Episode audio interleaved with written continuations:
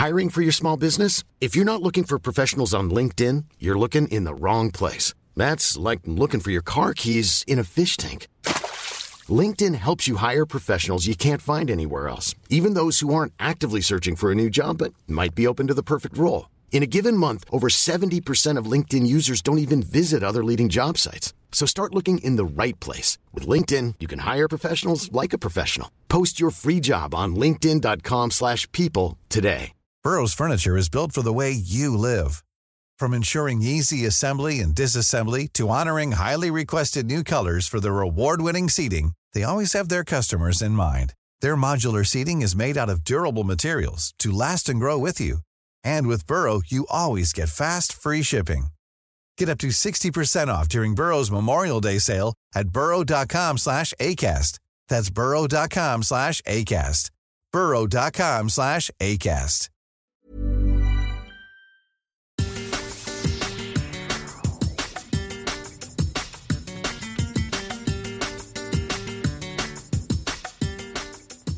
Hello, everyone, and welcome to La Liga Lowdown. It's our match day 36 recap. It's very near the end of the season, and things have happened this week. I'm your host, Matt Clark. I'm joined by Sam Leveridge today. How are you, Sam? Good, thank you. All evening with the noise of the Bernabeu and the announcements of the goals every five or six minutes, disrupting things. But yeah, good. Yes, there were plenty of them, weren't there? Real Madrid winning 6 0 against Levante, which of course means Levante are the first club to be relegated from La Liga this season. Our commiserations to all of the Levante fans out there. Um, it's been inevitable for for what seems like all season. They've been struggling, but uh, they, they did show signs of life under Alessio Lisci. Um, obviously, a terrible way to go, losing 6 0 at the home of the champions. But uh, what's your kind of sum up of, of Levante's season?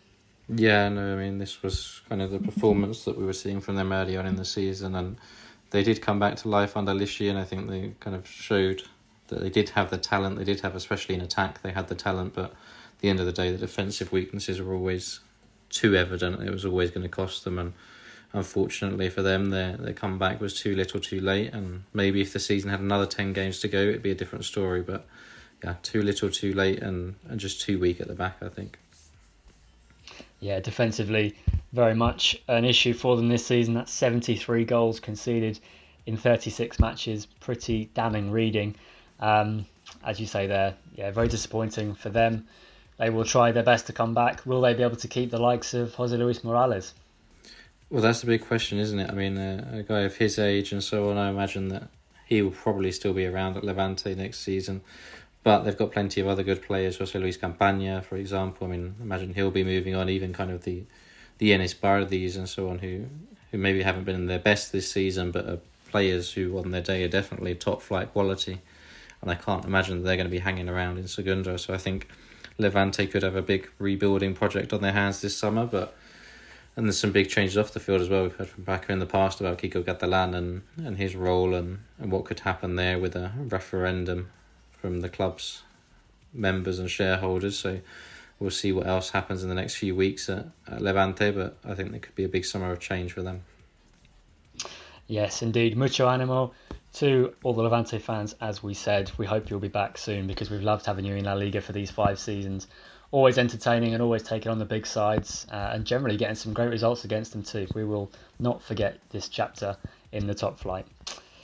Okay, well, elsewhere in the relegation battle, Alaves maintained their fight for survival with a 2 1 home win over Espanyol. It was do or die for Alaves. If they'd lost this one, they were down two, but they got the win. Uh, Miguel de la Fuente and Gonzalo Escalante with the goals for them. A much needed win. Espanyol, probably one of the better teams you would have hoped to face in a situation like this, given their away form and given their, their current issues, which we'll touch on in a moment. But firstly on Alaves, still still tough for them because they are still uh, what four points off the pace and only six uh, only six points to play for. Well, they've they've done all they can this week, haven't they? That's all we can say, I suppose. Yeah, and under Julio Velazquez, they look pretty good at home. I mean, never spectacular, never convincing, but they've been grinding out results, and it's just away from home under him where they haven't been able to do that, and, and that could prove to be the difference between staying up or not. That and and Jose Luis Mendilibar, who I mean, we were quite positive when he was appointed, but he just hasn't had the desired impact when he came in, and his spell was was quite disastrous. So I think for Alaves now, it's it's just I think their squad doesn't have enough quality. I mean, the core of their squad is is maybe strong enough. I mean, you know, Fernando Pacheco, um, Joselu, uh, even Florian Lejeune and players like that, but and Victor Guardia. But I mean, there's just not enough depth and, and too many players past their best and and no no strength in the team to to back it up. So, I mean, that's another team that I think are going to have a big job on their hands to to have another kind of crack at coming back up to Primera if they do go down. Yeah, you're sort of writing them off there, and I'm pretty sure they will go. But uh, their final two fixtures then away at Levante, who of course have just gone down, and then home to Cadiz, which could be an absolute all or nothing match uh, on the final day. So wouldn't that be a partidazo in prospect? But um, yeah, I think they have left it a little bit too little, too late. But uh, as things stand, they are still alive. Uh, one place up from them is Mallorca, and after their 6 2 hammering at the weekend against Granada, they faced the trip to the Sanchez Pizjuan and came away with a clean sheet. Um, did it surprise you, Sam? And and what do you think of Mallorca's prospects? No, weirdly, it didn't surprise me. I mean, Javier Aguirre is very like that. I mean, we saw similar when he was at Leganes a few years ago that he is capable of getting a team to set up very defensively and grind out clean sheets and so on. I think Granada at home, they that was never going to be the approach. I mean, that was a winner takes all kind of game. They had to go for it. But away from home, Javier Aguirre has been a bit more conservative, and that was what we saw at the Sanchez Pizjuan again. And and it worked for them. I mean, they did get the result. They, they got the point that they were after, and yeah, maybe it doesn't lift them out of the bottom three just yet, but it does keep them close enough to Cadiz, who obviously dropped points themselves. So it keeps that fight alive, and and if they can get another good result like that in midweek, then sorry, the weekend, then it'll go down to the final day and, and still fighting and, and hoping for a shot. Yep, two points off the drop for the island side. They host Rayo at the weekend before a final day trip to El Sadar. So, yeah, two teams with pretty much nothing to play for, so that could go either way, really. Um, every chance that Mallorca can can still give this a good fight. As for Cadiz, you just mentioned them there. They uh, they had a great win at the, uh, the weekend, winning 3 0, but this time they actually lost by the same scoreline at Real Sociedad. Um, two penalties in this one. Cadiz are the team with the most penalties conceded in the league this season. Um, obviously, they have they have been paying the penalty, haven't they? Yeah, I know. It's just kind of the defensive lapses and so on. But I think Cadiz can be fairly optimistic. I mean, it's just these results. I mean, they've had a couple of results like that where they've had a really impressive result and then struggled to build any consistency or, or build any form out of it. And against Real Sociedad, I mean, obviously both teams with a lot to play for in that one, but I think that's the challenge that Cadiz have faced, and their fixtures are kind of these difficult ones. I mean, like you said, I mean, they could have a real big game against Alaves kind of late on, and I think that's where it's going to be interesting is kind of how do they fare in these games. I think against Elche, they showed that with the intensity against a team that doesn't have anything to play for, they can pick up the results. So I think by the end of the season, they should be okay, but I wouldn't be placing any bets on them, that's for sure. Yeah, I. Do you know what? I I do remember saying this a few weeks back. I think I still thought Cadiz would go. Do you know what? I'm going to stick to that because they've got Real Madrid next. Um, and yes, the the fans will be up for that one, hosting the champions, giving it everything. Real Madrid will probably rotate a bit more than they did this week. Um, but yeah, if they lose against Real Madrid at home, then they face that do or die match against Alaves, uh, with Mallorca potentially, you know, determining their own destiny. That could be a real kind of nip and tuck final day, uh, which of course neutrals would love to see. But yeah, I just, I think Cadiz, they, you, every as you say, they seem like they're just on the edge of, of being safe or just just on the edge of trouble. But um, they could be the one that unfortunately kind of do the reverse on the final day. Um, of course, equally they could get a result against Real Madrid. They've done so in the past. Uh, clean sheet at the Bernabeu earlier this season. So who knows? It's that type of time of the season, isn't it? Anything can happen. Uh, it makes fools out of all of us for trying yeah, to I predict don't think things. they've lost to Real Madrid since 2006. Is that the stat? So, yeah. Yes, they were unbeaten last season too, weren't they? Yeah, yeah. winning at uh, at uh, Alfredo Di Stefano as well um, in that counter-attacking display. Anyway, we digress. Uh, so yeah, Cadiz currently just above the drop zone, but ahead of them, four points clear of danger, is Granada, and they got another win under Aitor Karanka. Four games unbeaten now under his stewardship. And uh, Sam, you caught up with Heath Chesters to see how on earth he's been able to turn this around.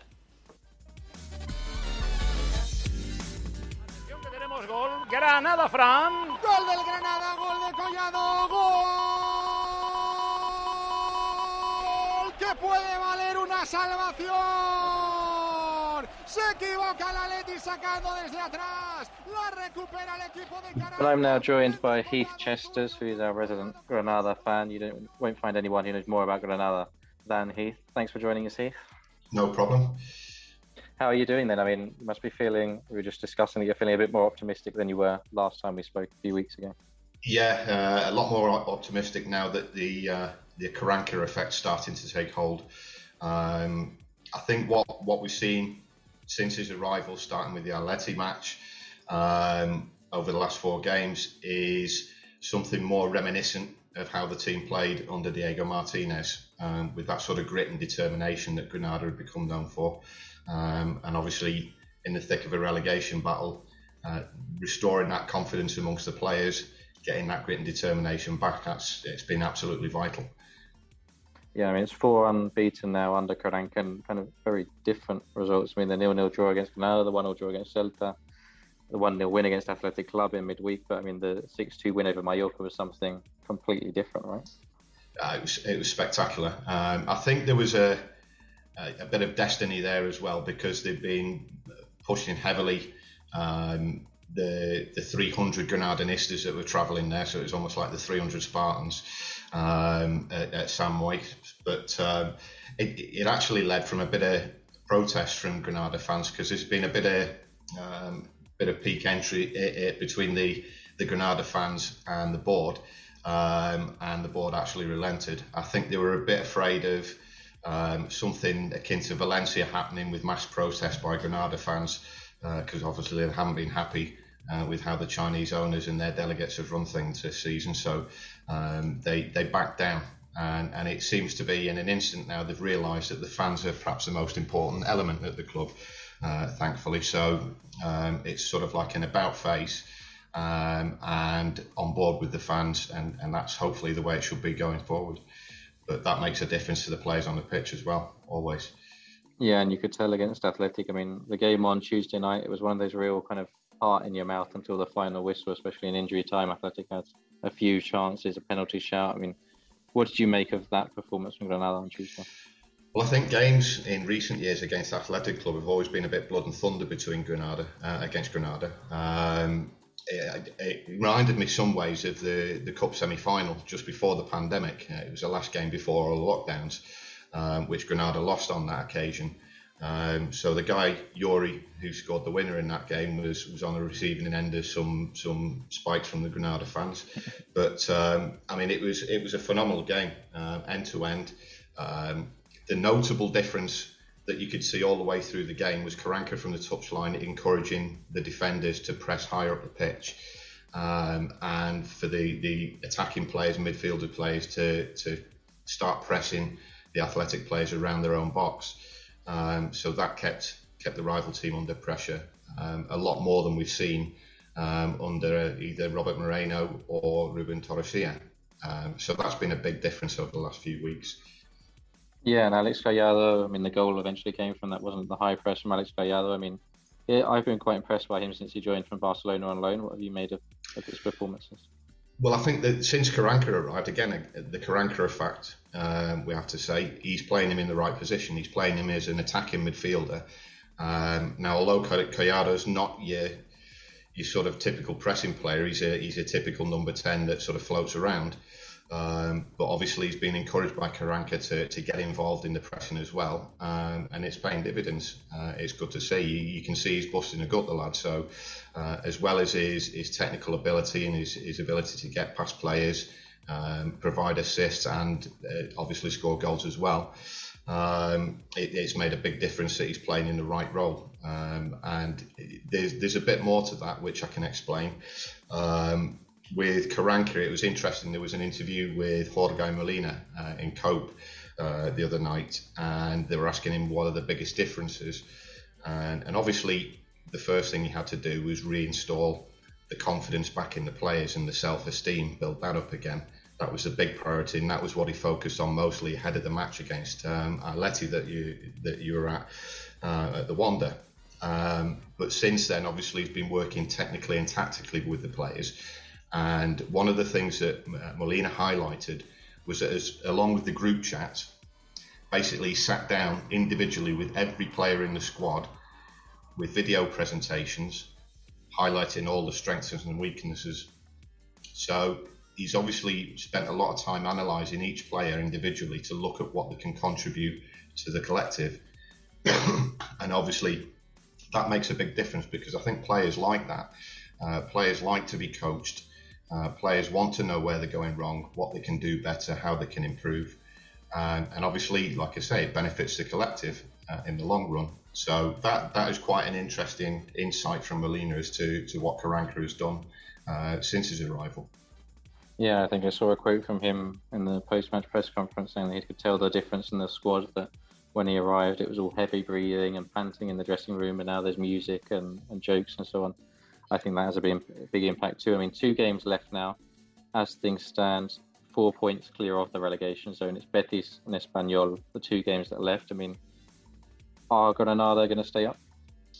Um, I never like to to sort of create the the gaffy, um, the sort of the you could call that the Thomas Roncero effect from from AS and El Chiringuito because he, he's actually from Granada originally, and he every now and again when Granada are doing well, he pipes up, and all the Granada fans say, "Please shut up, don't say anything, you, because you you're bad luck, yeah, you're like the black cat." Um, but um, no, I mean I, I think it's it's in their own hands. Um, I think a point, maybe two points at most, would be enough. Uh, obviously, it depends on the results elsewhere for, for Levante, uh, maybe for for Alaves now as well uh, after their win, um, and certainly for, for Mallorca, they've got it all to do.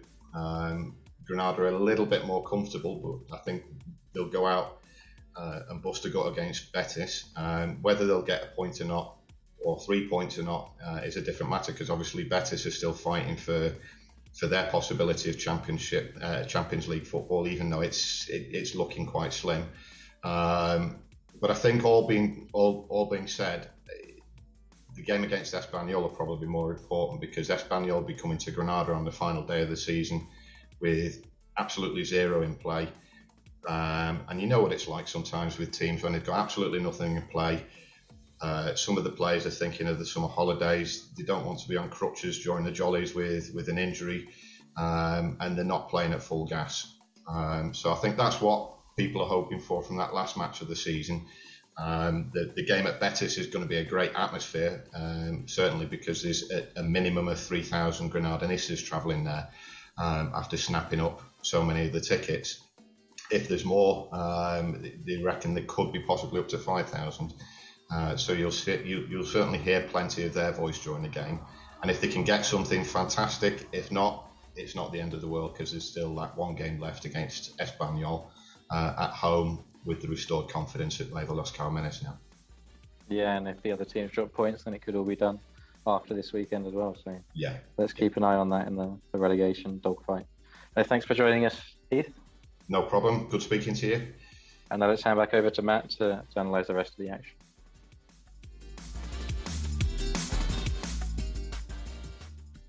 Thank you very much, as always, to Heath there for that fantastic insight into Granada. I'm very much optimistic for the next couple of games.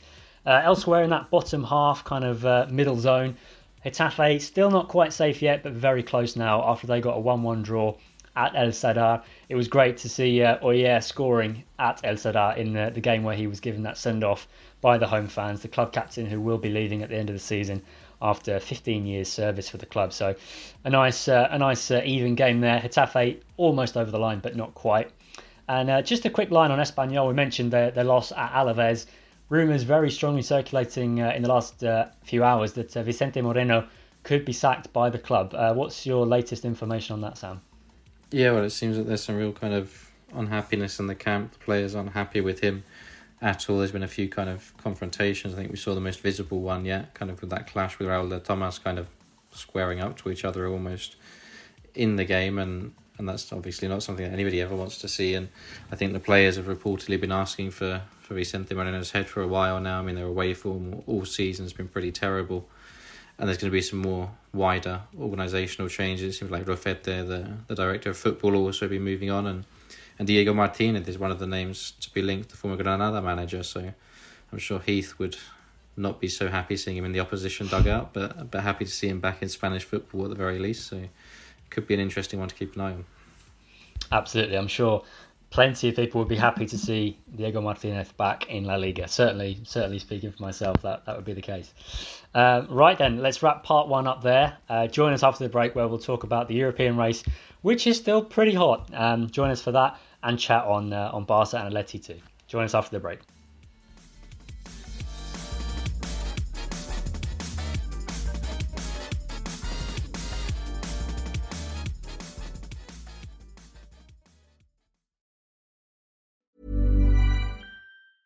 There's never been a faster or easier way to start your weight loss journey than with PlushCare.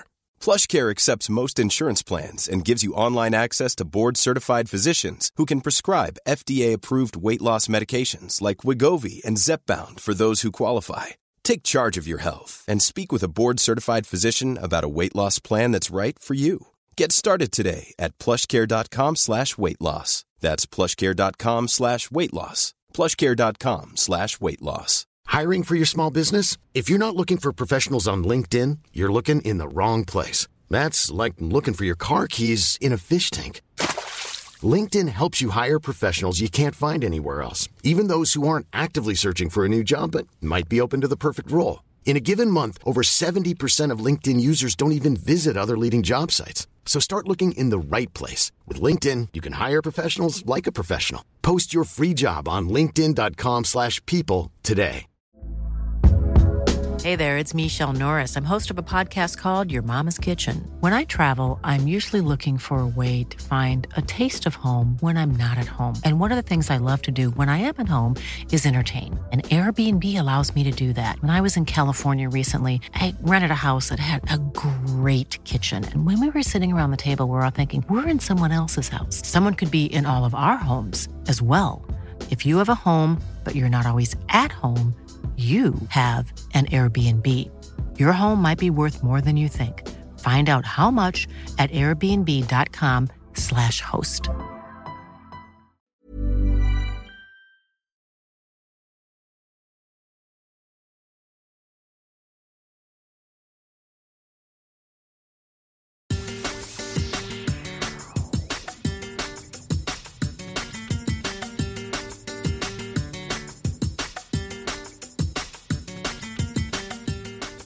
Welcome back to La Liga Lowdown. It's our matchday 36 recap podcast. Two games to go, plenty to be decided, but some things have been, as we said. Atletico qualifying for the Champions League is one of them. 10th season in a row they've achieved this. Every one of Diego Simeone's full seasons they've finished inside the Spanish top four. A great achievement for them in what's been a pretty rough season. But to get all the information on their win over Elche, let's hear from uh, Jeremy Beren from Into the Calderon.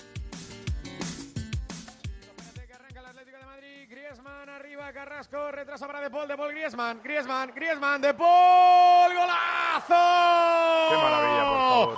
Gol, Qué- gol, gol, qué gol, maravilla. Gol, gol, gol, gol, gol, gol del Atlético de Madrid. Gol, gol, gol, gol, gol, gol, gol de Rodrigo De Paul. Qué jugadón, qué combinación tan bonita con Griezmann, que pudo chutar y finalizar él, pero que asistió para que Rodrigo De Paul certifique una temporada. And I am now joined by Jeremy Beren of Into the Calderon. Jeremy, what did you make of the game? What did you make of European qualification, the Champions League for Atletico Madrid? I mean, you're a happy man today? Yes, I am a happy man. Uh, I, I hoped to be a happier man this season with the league title win last year, with the expectations, the anticipation of what was to come this year. Didn't come off. Atleti have had a, a really messy, difficult, rough season, but in the end, what matters most is qualifying for the Champions League, finishing somewhere inside La Liga's top four. And Atleti do have options to finish as high as third with a victory over Sevilla on Sunday.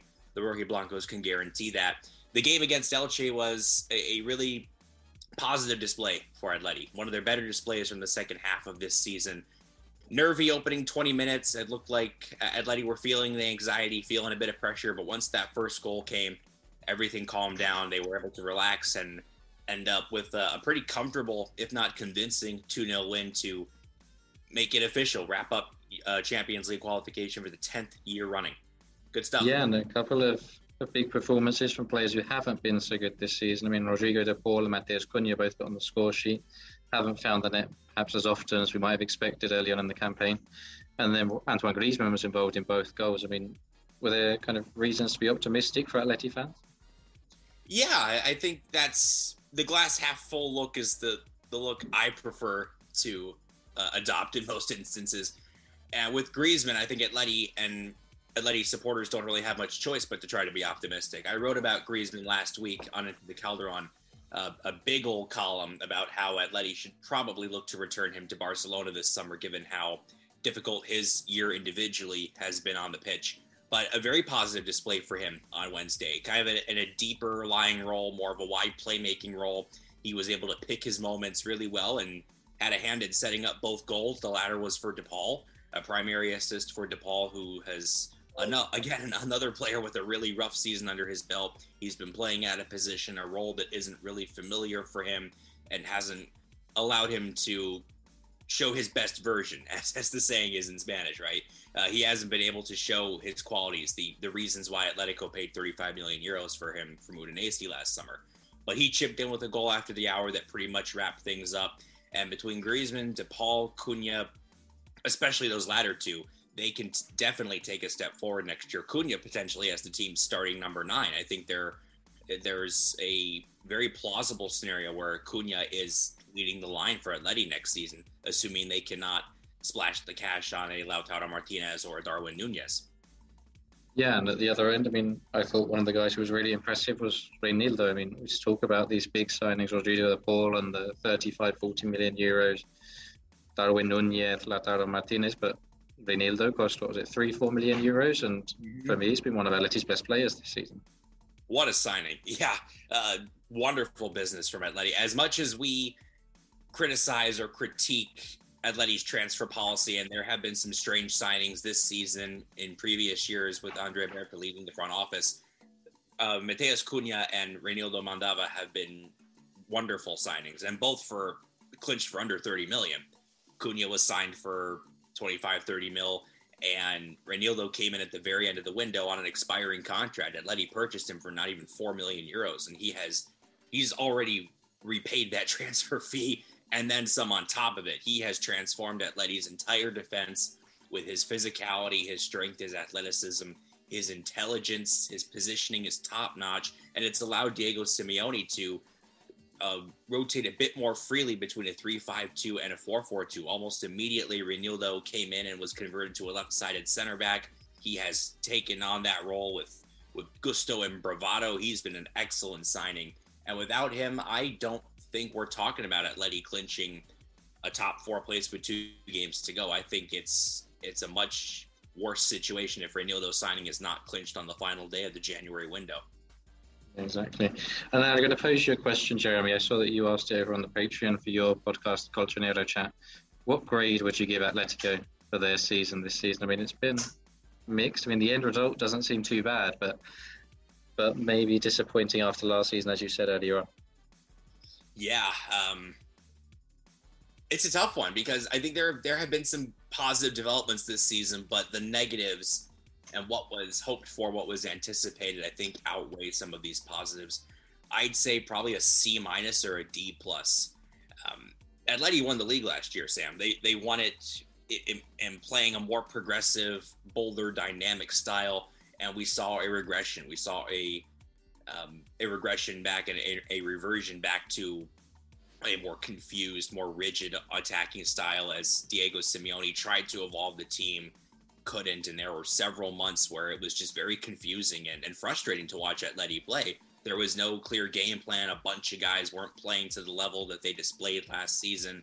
A lot of chopping and changing, suspensions, injuries, uh, guys falling out of favor, falling out of the team. Um, and then you have the Kieran Trippier sale in January that really disrupts things when when Atleti could have started the, the calendar year with a bang. Trippier goes out and they don't properly replace him. That's a, a black mark on the season. Uh, so I, I, would say C minus if I'm feeling generous, probably closer to a D plus. But that's not to say there weren't positives. As I mentioned, Cunha's development has been huge. Reinildo's signing was transformational, really. Uh, they had a, a, good season in the Champions League, a really good season in Europe, getting out of a really, really tough group, and then pushing Manchester City to the limit in the quarterfinal of the Champions League. Um, and in the end, the main objective is to get top four, somewhere top three, based on Atleti's uh, financial situation, based on the budget, based on what they can offer players in terms of salary and other perks. Third is where Atleti should be most years. Um, disappointing that it comes after a season where Atleti won the league for the second time under Diego Simeone. But that that is the economic, the financial realities that most years you expect Atleti to finish third. Um, so I know that's a that's a long-winded answer to the question, but yeah, a rough year. Hopefully next year from the Atleti POV is better. Hopefully they can knock out some of these signings they need to knock out in the summer and truly challenge for the title again next year. Yeah, I know that at the start of the season, I think everyone in the La Liga, La Liga lowdown squad predicted that Atleti would be champions again, and it's not quite been that. So, Jeremy, one last question, one piece of advice, or one wish, perhaps. Let's give it one wish. One wish, genie in the bottle. One wish for Atletico Madrid next season. What is it? I'm begging this team to sign a number five. Please sign a pivot to compete with Geoffrey Kondogbia and offer more balance to our midfield. I think if Atleti add a number five and a starting quality right back, those are two essential fundamental signings Diego Simeone needs. If Atleti make them, they will be a much better team next year, irrespective of the other business they do in the window. I know a lot of people have said they should sign at least one, if not two, central defenders. I agree with them, but a right back and a number five are absolutely critical to this team's success next year. It will determine 100% determine if they can really compete for trophies or not. If they make if they make those two signings, then they're going to be a lot better next year. You're going to see a, a more balanced, a more fluid team, and a, an Atleti team that makes more sense than what we saw for the majority of this season. Great. I'm looking forward to speaking to you in August, September, Jeremy, when Daniel Wass is playing as the number five, and we can catch up on just what went wrong. Absolutely. Thanks for joining us, Jeremy. Thank you so much. Appreciate it. Thank you very much, Jeremy. Um, fantastic, as always, to hear from him. Uh, and do check out Into the Calderon for all your Atleti coverage. Well, of course, that result meant that three of the Champions League spots are now sewn up. Of course, Real Madrid, Barcelona, and Atletico Madrid, leaving just one spot available, and it will be decided by a team in Seville. It's Sevilla or Real Betis. As we mentioned, Mallorca got the draw at the Sanchez Pizjuan, which means that Betis had the chance to close the gap on Sevilla, which they did by beating Valencia 3 0 at Mestalla.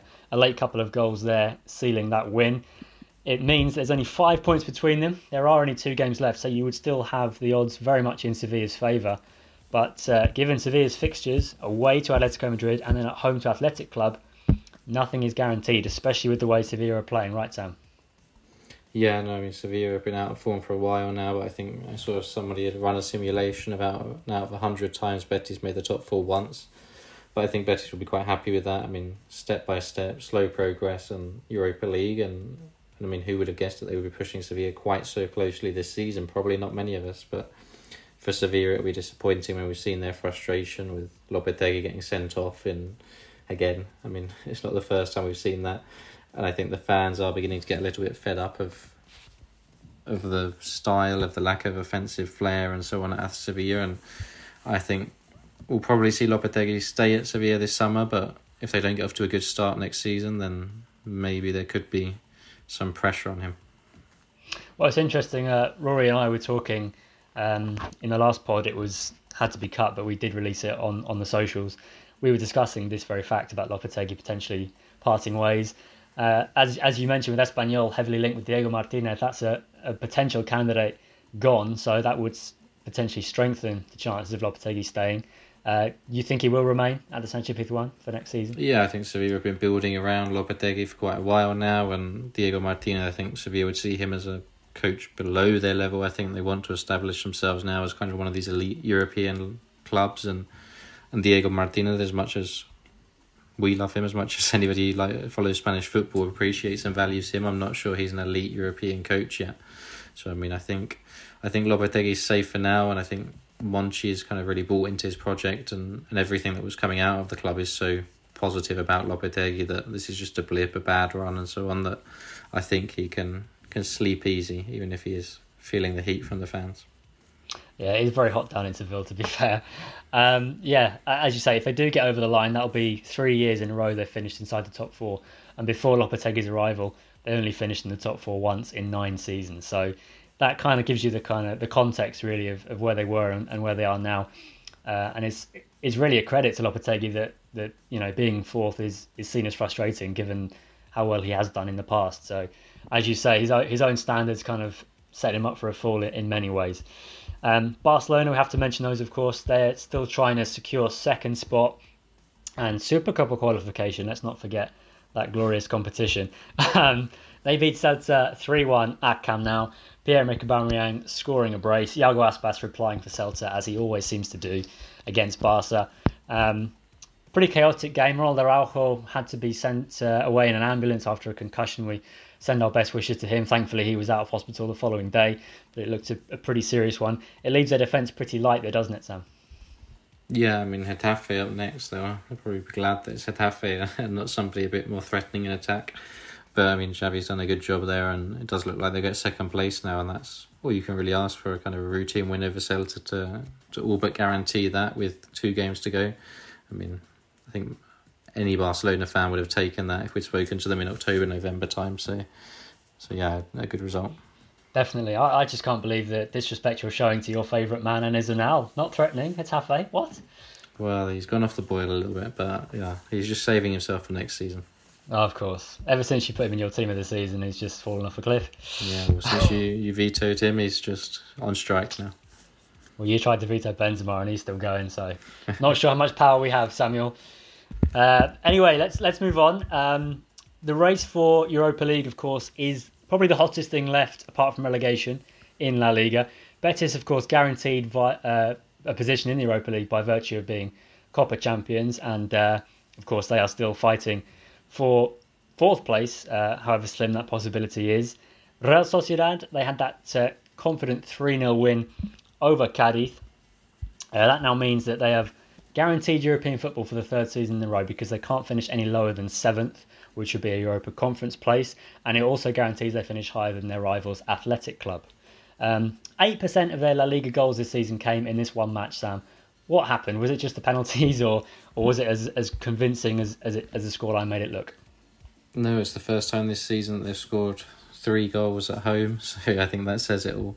And I mean, it was the 98th minute penalty that, that made it three goals, but David Silva happened, Cadiz defence happened. I mean, quite a lot happened in this game, but everything seemed to click a little bit more for Real Sociedad, and I think that's something that they've been waiting for for quite some time now. I mean, Sorloth got the early goal, and I think that was a real confidence boost for them to kind of set them on their way. I think that's the the issue with Real Sociedad. I think there's only one goal scored in the first half of a game of one of their last 10 home games or something like that. So to get that early goal is a big boost and, and really help them on their way. Yeah, absolutely. They uh, a much needed three points for them as they uh, try to cement that sixth spot. But Villarreal are right on their tails. They had a thumping 5 1 win at Rayo Vallecano. The Rayo fans celebrated their permanence, uh, their survival before the game, um, but uh, they weren't celebrating too much at full time, were they, with this result? No, I mean, Villarreal were, were a team that have got it all to play for, and Rayo Vallecano clearly weren't. So I think the quality between the two squads as well just just told the difference at the end of the day. Some fantastic finishing, some unexpected goal scorers in, in the two fullbacks, Juan Foyth and Alfonso Pedraza. So, I mean, just what Unai Emery would have wanted with his top three goal scorers, the, the attackers in Gerard Moreno, Yeremy Pino, and now Danjuma all being out. So, getting those goals from elsewhere is going to be very important. Yeah, so many from set pieces too. His chalkboard's obviously been working overtime in training in the run up to this one. This this sets up a tantalising fixture at the weekend because we have Villarreal hosting Real Sociedad, which could be absolutely massive. If, if Villarreal win, they will go sixth on head to head. and then, of course, we'll only need to match Real Sociedad's result on the final day to reach the Europa League. Real Sociedad, of course, will be looking to avoid defeat to stay three points clear. How do you see that potential clash going? I have no idea, to be honest with you. I really don't know how to call it. I think it's going to be a, a, fascinating game tactically, everything. I think it's going to be a brilliant game to watch. And I couldn't tell you if it's going to be a 4 3 win for somebody, a 4 0 win for somebody, or a nil nil draw. I really, it's a really difficult one to call, I think.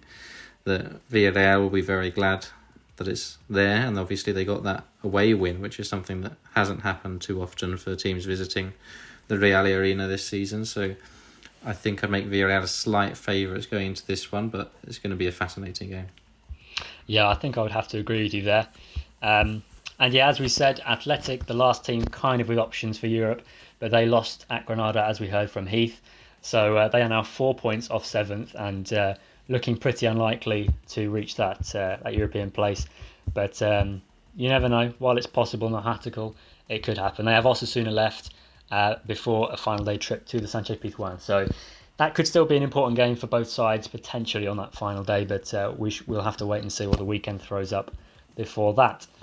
Right then, that's that's the recap of all the games. Um, plenty of goals. Uh, it's time now for our MVP section, Samuel.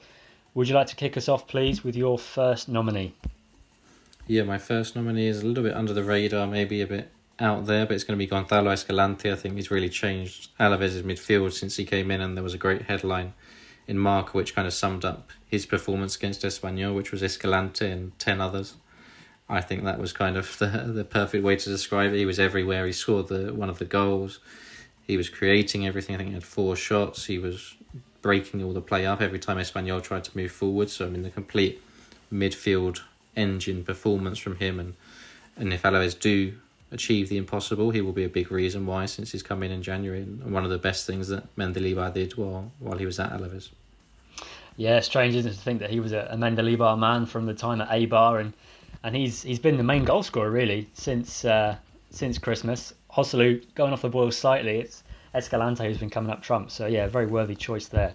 I'm going to have to go with a man that's a bit more of a star name, just a little bit. Uh, Vini Junior, um, an absolutely stellar performance against Levante. They they must have been dreading it when they saw the team sheet and saw Luka Modric starting, Benzema playing, Vini playing. I mean, Modric had three assists in the first half. Benzema was his superior best, uh, superior best again. But I'm going to go with Vini because he scored his first career hat trick uh, and got an assist as well. So it means he's now in double figures for goals and assists in La Liga alone 17 and 10.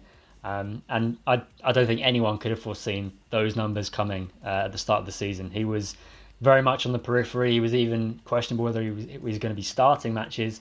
But uh, this season, it's really been all about Benzema, as they say, Vini and Benzema running the show, up front for Real Madrid. And of course, they still have plenty to play for this season with the Champions League final ahead. And uh, with Vini in this kind of form, it's certainly a, a big key factor in that final. So, yeah, Vini's definitely uh, one of my nominees. Who Who is your second one, please, Sam? Well, yes, mine's kind of the polar opposite of Vini in some senses, of the, the young prodigy to David Silva, who's the old wizard of La Liga, I guess we could say and I mean, he just makes it look so easy. And I think he's really building up some momentum now Real Sociedad. The worst kind of time, I guess, can be in the end of the season, but they need that kind of talent, that decisive kind of passing that he has, and and he's just got so much technical technique and quality that that just sets him apart from from any other player. I mean, Real Sociedad have some great midfielders, but David Silva just stands out for that ability to play a defense splitting pass and that's exactly what he did against Cadiz, and I think we we can be very glad that he's got an extended deal at, in San Sebastian, and that we'll be seeing more of him at Real Sociedad next season. Absolutely, well said, well said. I'm I'm going to go for a Villarreal player, and we could see them, of course, facing off uh, against Real Sociedad at the weekend. I'm going to go with Alfonso Pedraza, who's uh, not always started for Unai Emery. He's, he's, kind of been a rotation player quite a lot of the season, but in this game at, at Vallecas, he was sensational. Um, put them ahead early with that header from a Dani Parejo cross. Um, just sets them off to the best possible start, really. And uh, and then he got the assist for Paco Alcacer's goal, who had gone over a year without scoring. So he'll be very thankful for Pedraza for that particular assist. And then he rounded it off too with the fifth and final goal of the game. Yeah, two goals and one assist from fullback. You can't really ask for much more than that, can you? So a real, a real solid pro. Loves the club. Um, you know, gives gives his teammates support all the time, whether he plays or not. He's just a real good honest guy, and someone that you know teams really uh, value in the dressing room, and and he's a, he's a decent player too. You know, everyone talks about the the kind of uh, more elaborate fullbacks they have, the likes of Estupiñán and, and Juan Foyth being so reliable. But uh, yeah, Pedraza, he's very much a, a, brilliant option to have as a kind of rotation for Unai Emery's side. Um, and he could have a role to play in the next couple of matches as we go to the close too. So, so on that note, we must go soon to the close, but uh, without wanting to miss moments of the week. Um, I'll come to you in just a second, Sam. But for me, I can't get over uh, Jose Luis Morales, El Comandante, at the end of that game, in tears in the interview. But uh, it was a lovely gesture from Vinicius Junior to come over and kind of console him. Two players at the very opposite ends of the age scale in terms of football. Vini with it all ahead of him, Morales with many years in the legs, but uh, both fantastic footballers and you know game respects game as as the kids say. Uh, yeah, it was just a, a, very emotional moment on on many fronts really. But uh, how about you? Have you got a more upbeat moment for us? Yeah, I think that was one of my moments of the weekend as well. So I think the other one would be Granada and and the final few minutes, the injury time of that game against Athletic. I mean, it was end to end stuff. I mean, corner for for Athletic, they got Unai Simon up. Granada break, they score, it's offside. then Athletic come right back at them again, hit the post. I think they hit the post, so it's like 96 minutes, 38 seconds after six minutes of injury time. So, really kind of incredible end to end scenes. Yeah, absolutely. Pure chaos. Um, it's why we love La Liga and it's why we all love football. Um, it's been a, it's been a mad week. We've had a, a match day on top of a match day. Hope you're keeping up, listener, because we're we're doing our best to. We've got more to come at the weekend, of course, with uh, two matches on Saturday and then eight kicking off at the same time, with all those things still to be decided. Uh, final space for the Champions League, Europa League, Conference League, and of course the final two relegation spots. Still so much to play for. Uh, please stick with us at La Liga Lowdown. Uh, follow us on Twitter and check out our website, laligalowdown.com. We've got a piece on Iker Muniain is, uh, is our latest offering from Louis Scattergood, so do check that one out. But uh, from all of us here, um, thank you to Sam, thank you to Jeremy, thank you to Heath, and of course, thank you to, to you all at home for listening. Hope you've enjoyed it, and we hope you'll tune in again uh, for the final few of the season. That's all we've got time for. Thanks for listening. Adios. Levante en las barras azulgranas de tu clásico jersey. Levante la afición más fiel y sana con ardor puso su fe. Levante tu coraje y nuevos brillos de entusiasmo hacen vibrar. Levante, tus colores colores son